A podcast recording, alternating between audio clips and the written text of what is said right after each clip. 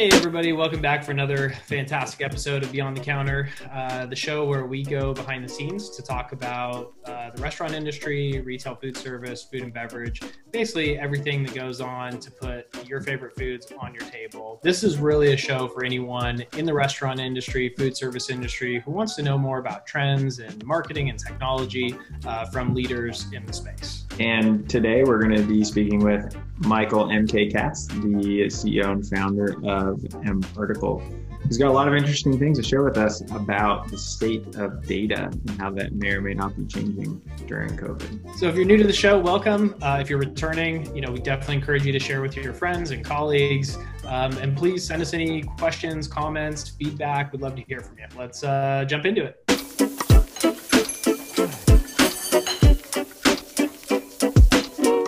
Hey, everybody. Uh, welcome to another exciting episode of Beyond the Counter. Uh, as always, you got Kevin and Jesse here, uh, and we're super excited. We've got a great guest today. We've got MK uh, Michael Katz, the CEO and co-founder of mParticle. Uh, mParticle is a leading customer data platform that we at Hathaway uh, work with with a number of mutual clients. so we're excited to have you here. Thanks, Mike. Can I call you MK? Call me whatever you want. I've uh, certainly been called a lot worse, so it's uh, it's it's great to be here. Fantastic. How uh, how are you holding up? I understand you're normally based in New York, but you're out uh, hold up in the in the Hamptons. Yeah, yeah. So uh, we got out to Southampton probably about four months or so ago. Um, we have two dogs and a four-year-old son, so staying in a small New York City apartment was not in the cards for us. So uh, it's been it's been good. It's been you know, relatively calm and somewhat uneventful out there, um, and it's good to give everybody space and um, let let the little guy run around. Awesome. Well, good man. Glad we're staying safe and that the family's doing well. Again, we appreciate you being here. I um. I know you have had a super interesting career. And uh, you know, as I was just kind of going through your LinkedIn, you know, you've started a couple companies, sold them. Um, you know, I'd love for you to just kind of tell our audience a little bit about yourself, uh, your career, and kind of what led you to starting mParticle.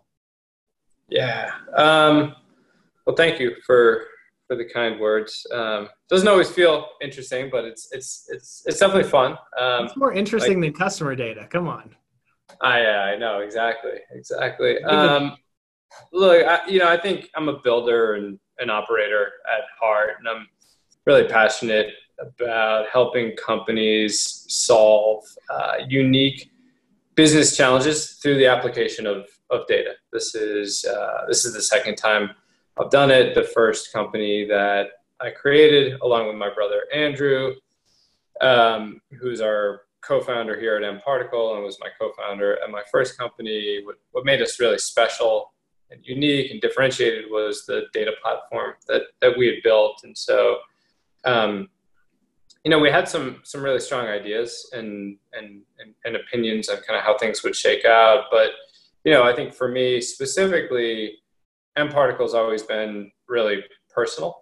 Um, so we built a great company first time around, and then it got acquired back in 2011 by Yahoo and um, unfortunately, like I kind of just had to watch it die a slow, painful death inside a um, you know really big, somewhat inept company. And you know, for for me, I ended up getting pushed out, and so mParticle kind of became like my my revenge story or like my revenge company.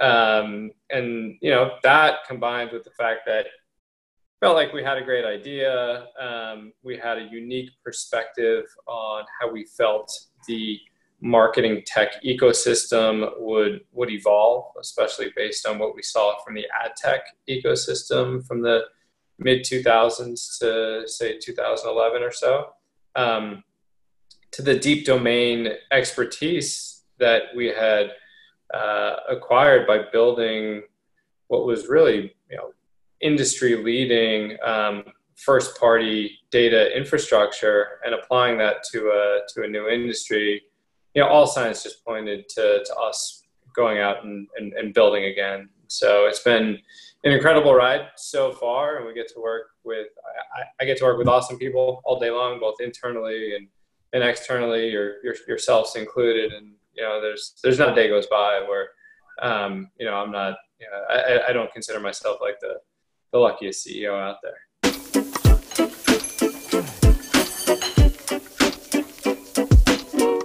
So tell us, it's not just another three-letter acronym. What is what is a CDP? What is a what is a CDP not? And how should marketers and you know folks in digital and IT look at a CDP? Yeah. So look, I'll, I will preface this by saying um, I've never been asked this question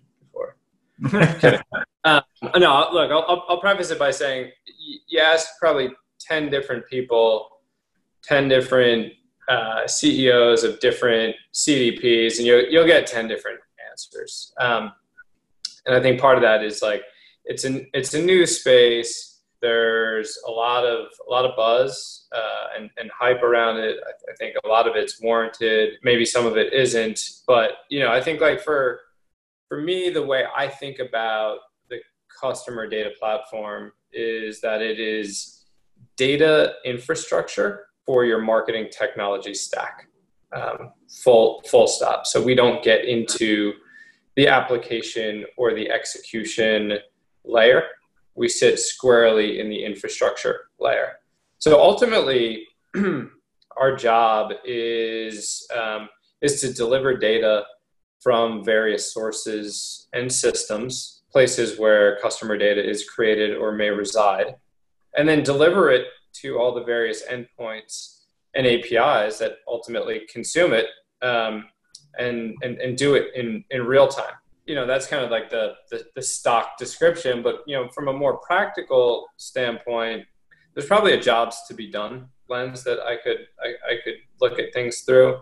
Um, and our, our role that we serve when we work with customers is um, probably twofold. Uh, I'd say it's about um, improving data quality and improving slash simplifying integrations.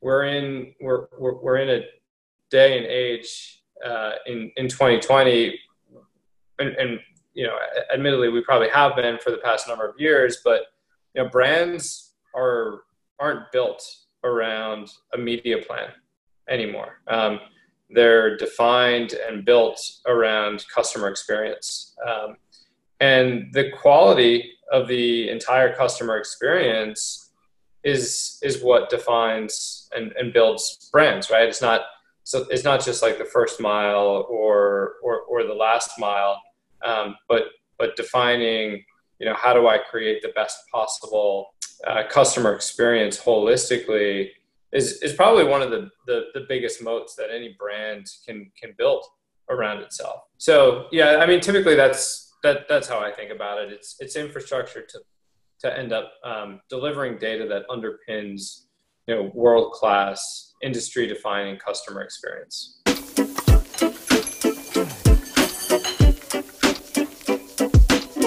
So, so we'll get in some use cases because I definitely want to get your opinion on like what are some use cases that having a CDP in your technology stack can unlock, and specifically for the QSR restaurant category.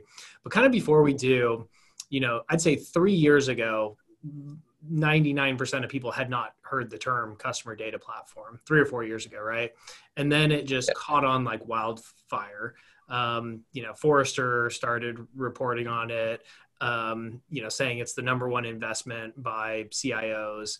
And, you know, what was it about now? Because we've been talking about like as an industry or just marketers and, and technologists, we've been talking about single view of the customer for like 10 years and why is it mm-hmm. now that all of a sudden you know we're able to actually start to move towards you know realizing that vision yeah um, so the the reality of the world that, that, that we all live in now is that there's more data being created and consumed than than ever before different types of data just more more platforms and devices creating data i mean we, we walk around with computers in our in our hands or, or in our pockets that are generating data, even even as we're not using it, right? Um, or, or actively using it. And so you have more data going to more sources and systems and endpoints and applications and websites and APIs than than ever before. And there is this incredible ecosystem of, of tools that help brands create these experiences and then and then measure these experiences and these tools are all built to do their jobs really well um, but one of the kind of unintended consequences of that fragmentation is the more tools that brands use to, to, to underpin those experiences, the more data silos there there become. Um, and I think you look at any company across any industry, big or small, and everybody's dealing with data silos and, and, and data fragmentation. And so, so why now? Um, I would say it's the it, it is that fragmentation on on both sides, right? So you have more consumer platforms, right? So the the customer experience is no longer single threaded. So it's not just about going to a website or not. It's you know there's there's there's there's websites, there's mobile applications, there's connected TV applications, there's point of sale systems, there's um, wearables, there's kind of the whole IoT universe, right? Um, the shift to 5G is also going to kind of further accelerate that. And then you have on the on the other side fragmentation of all of the different vendor and service provider ecosystems that that consume that that data exhaust and so more fragmentation here, more fragmentation here means that you have to do something in the middle to to to to get your hands around all of this data, to wrangle it, to get it into a um, a better, more hygienic state by which you can then map the customer journey more holistically, by which you can simplify your downstream integrations, by which you can connect data in real time across your different um, marketing channels and, and, partners to, to create um, truly personalized but also consistent experiences across different um, different touch points. Um, there's really no shortage of, of, of use cases, but as um, as as technology continues to fragment, there's always going to be an opportunity for aggregation of some sort.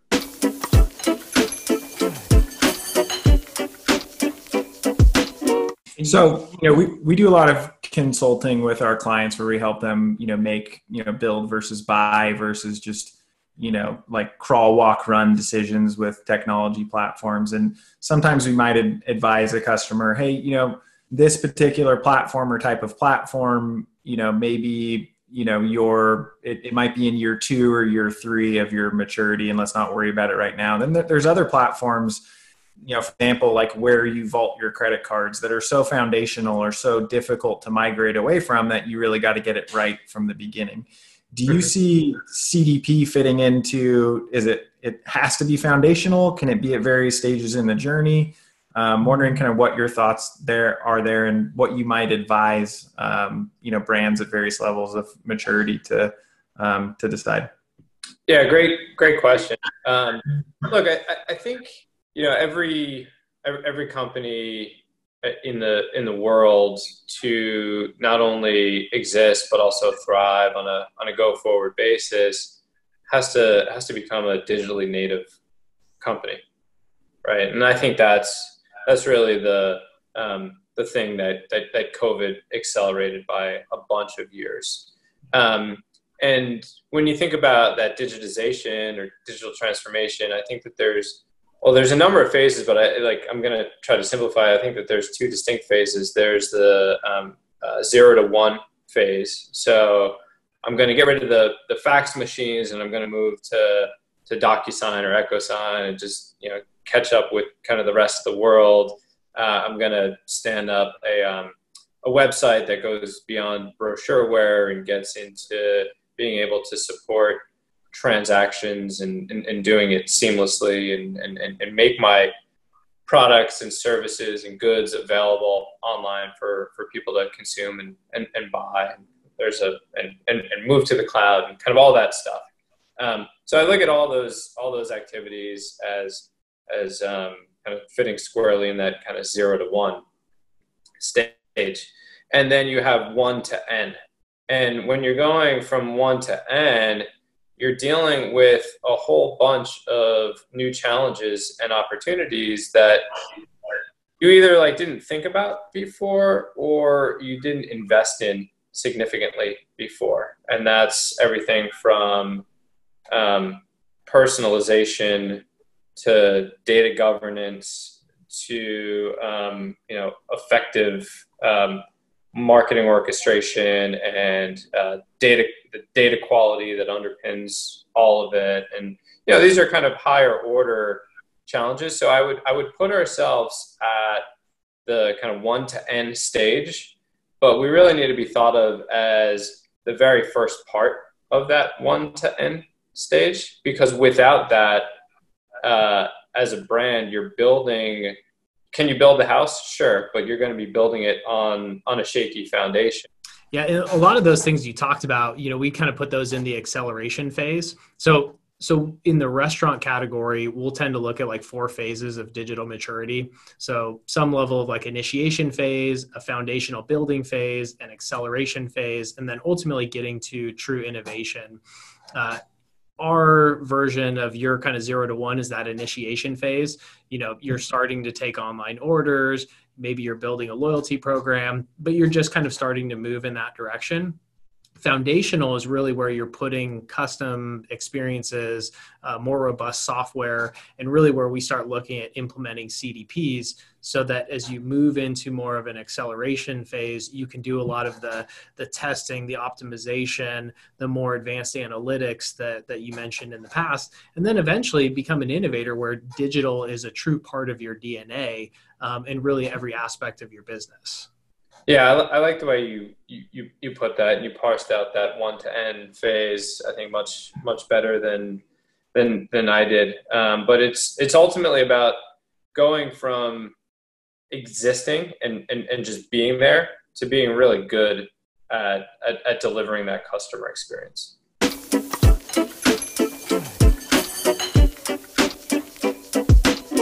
So, so in the restaurant category, you guys work with, or mParticle works with, a lot of um, amazing brands, and you know you help them unlock a lot of use cases that are more sophisticated. Uh, mm-hmm. One example was the uh, Whopper Detour campaign.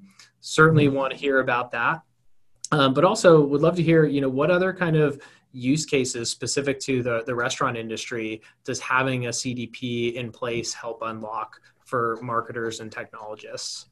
Yeah. So if I if I step back, I, think QSR as well as retail um, have always been incredibly uh, valuable um, verticals to, to, to us or incredibly important verticals to, to us because of the multi-channel nature of that customer experience. Again, brands are not built on on the media plan anymore. Um, so it's all about how do I deliver something to the, the customer that that turns them from this passive state to more of like an active customer to uh, a, a, brand enthusiast and loyalist to somebody that's kind of screaming from the mountaintops. I, I, I loved my interaction with this with this brand, um, and because of the the, the multi-channel nature of of QSR, especially with with mobile at the center where a lot of the ordering is is happening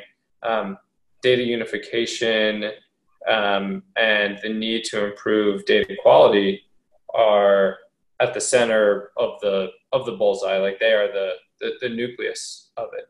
Um, i would also just say like cpg is is is an interesting vertical for us increasingly um, over certainly the, the past couple of years as um, as as as many uh, CPG brands have have moved from outsourcing the customer relationship to retail brands, and now wanting to own that that customer relationship directly. Um, but in in all cases, yeah, it's all about customer experience and, and, and personalization and being able to do something for the customer that that feels unique and novel and, and, and smart. And I think like the Burger King example was a was a great one. Um, they came to they came to us uh, and said, "We have this this this great idea. We want to conquest, you know, our, our, our closest competitor and anybody that has our app on their phone.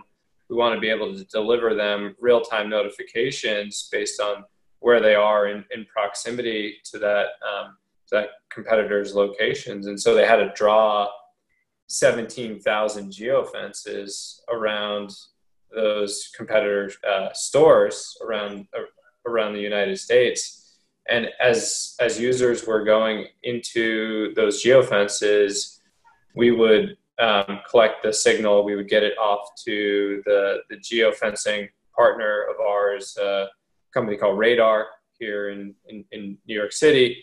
We would get the ping back from them. We get um, that data off to the marketing automation partner, uh, Braze. We would then um, deliver that information to the next vendor who would deep link them into an experience where they could then go and redeem the a QR code at the point of sale system. If they did it in under 10 minutes, they could do it for, for a penny. And all the while, we're also getting data into their data warehouse um, as well as their product analytics suite um, as well as a few other vendors on the on the periphery. And so being able to do that and do it in real time, um, you know, before they talked to us, they talked to Salesforce.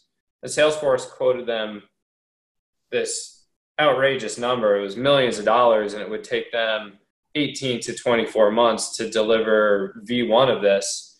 Um, we had them literally up and running in less than two weeks. Um, and it it, it was done at a fraction of the of the cost. And you know, they obviously went on to to do you know in, incredible things with that campaign, culminating in them winning the the the, the, the Cannes Lion Grand Prix last summer. Um, and um, you know, I think it's kind of widely heralded as you know the, the, the single campaign that was responsible for putting Burger King on the map as a as a really sophisticated technology organization because I don't think that most people thought of them as this highly sophisticated um, uh, technology company before that. But you well, couldn't campaign, with, you know that campaign launched mobile ordering for them. Like they didn't have mobile ordering before this campaign launched. So um, yeah, totally. anybody thought of them as a, a leader in technology at the time.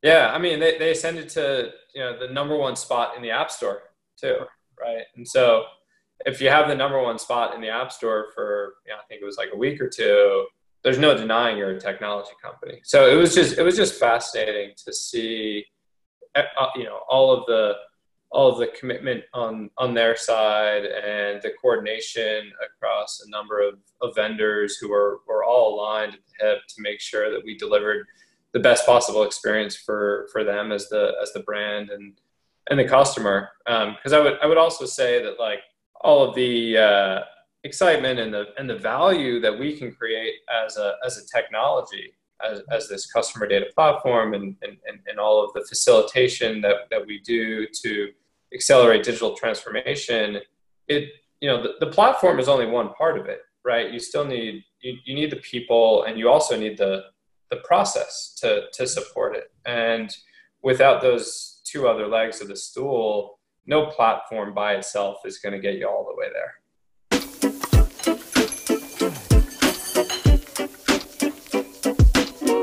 So, MK, can you give us any examples of uh, how your platform or CDPs in general have helped uh, brands succeed despite the odds during COVID?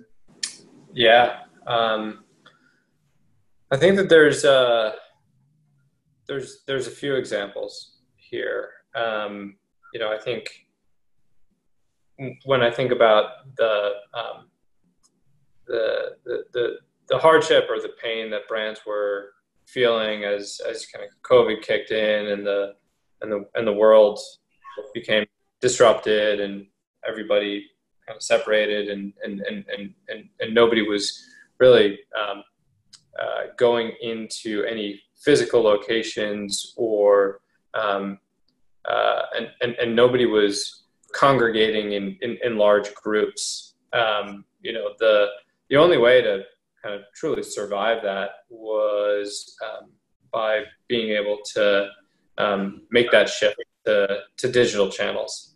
And, um, you know, for a number of our customers who already had a digital presence and, and were already in that, that one to end state, it was about um, kind of moving further along that, um, that, that digitization process. So I forget, I forget the exact stages that, that, that um, you guys used, but it went from, um, I would say like the, the you know, I, I, think about it in terms of like the product development life cycle. It went from the the commercialization phase where you know they they knew that they had to unify data and they wanted to be able to simplify uh, the, the connectivity aspect of it out to the to the marketing tech ecosystem and then really getting into that optimization phase so bringing on more partners and looking at the cdp through the lens of like change management and and, and life cycle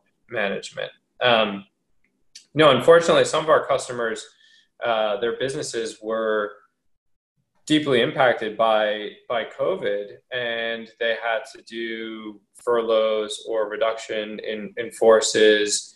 And um, you know, the the one thing that kind of stayed constant was was the CDP, um, because even if they weren't running marketing campaigns, they still had to analyze customer data. They still had to provide customer support. They still needed to get data from multiple different systems to um, multiple different destinations and, and, and endpoints. And as there was turnover within the team, um, the CDP was was the system that allowed them to maintain continuity in their in their business. And I think it became really apparent to us when not just the the types of companies that that you would you would think would would actually do well during during COVID. So the shift to mobile ordering, I think, was was a great example. We have a number of, of e-commerce businesses like like Walmart that saw um, massive acceleration in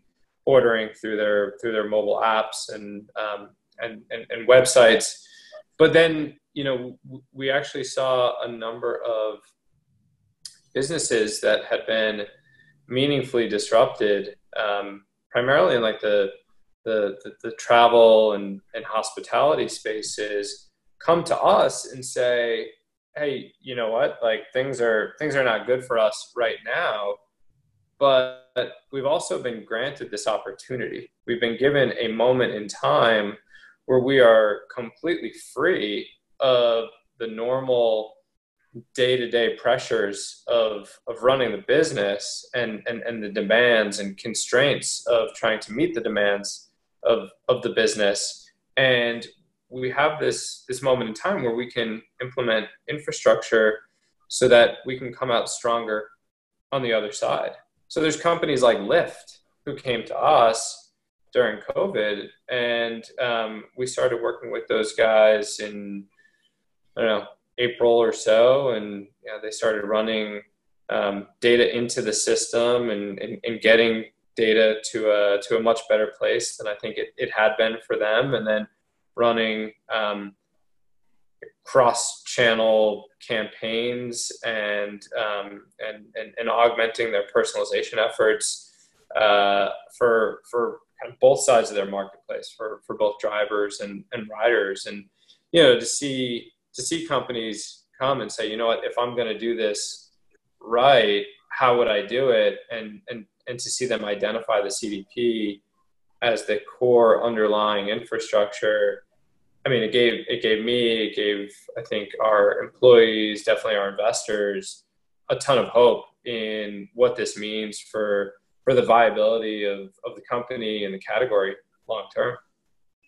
Um, well, MK, this has been a fantastic conversation. We sincerely appreciate you coming on the podcast, sharing some pearls of wisdom, um, data, data strategy. It's become a huge part of what we do in our day to day solutions that we create for restaurant brands. And you guys have been a fantastic partner, or Particle has been a fantastic partner. So thank you for your support um, and uh, stay safe out there. Absolutely, yeah. Couldn't do it without you guys. Thanks for for for having me on. It's been awesome. So good to see you guys, and yeah, stay safe, be well.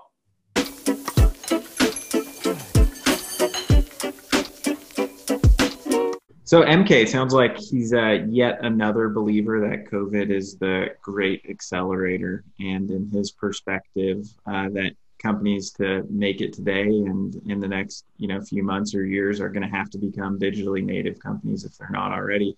And digitally native means data rich, having to be able to being able to collect that data, analyze that data, act on that data. CDPs are a big part of that. What do you think, Kevin? Yeah, it was great to hear just kind of a, a, simple definition of what CDPs actually are, what they can do, and some of the use cases they that they can unlock. You know, a lot of brands are kind of at that foundational stage of their maturity model where integrating a CDP is critical so that they can continue to move and evolve and move into more of like an acceleration phase uh, and start doing things like personalization, contextually relevant communications, and really understand uh, you know who their customers are at an individualized level. I mean, with uh, with COVID uh, and you know the, the, pandemic that we're in right now, and the massive shift towards digital ordering, restaurant brands are capturing more data on an individual basis than ever before, and it's really helping restaurants to understand who their customers actually are.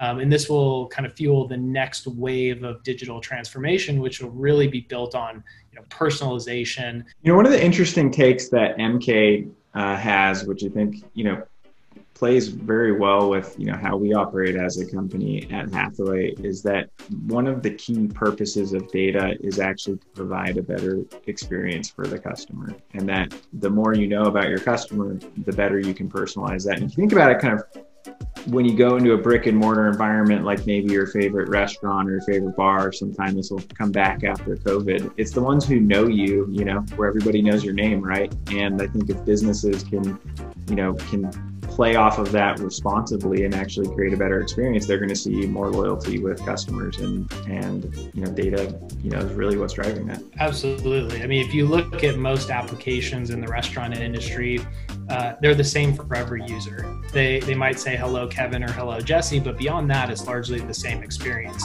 But if I am a you know very infrequent customer, but you're a heavy user, who's to say we shouldn't have totally different experiences when we interact with their applications or websites? I, I would say we that they absolutely should have very different experiences. Hey, if you like the show, you know, please share it with your your friends, your colleagues, uh, your coworkers. Uh, if you have any feedback or any topics that you'd like us to cover, please uh, shoot us a note, and uh, we'll look forward to seeing you on the next episode of Beyond the Counter.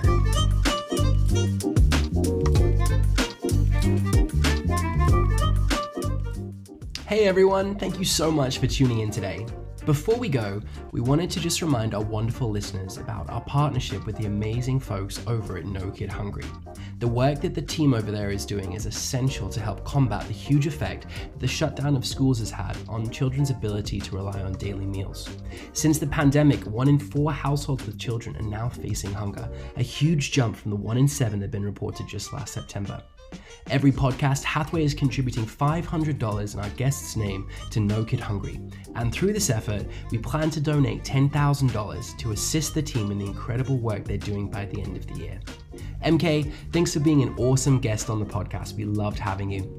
We hope you enjoyed today's episode, everyone. For more info on Hathaway and Beyond the Counter, please visit us at wearehathaway.com. Thanks again for listening. Stay safe, and we'll catch you on the next Beyond the Counter. Thank you.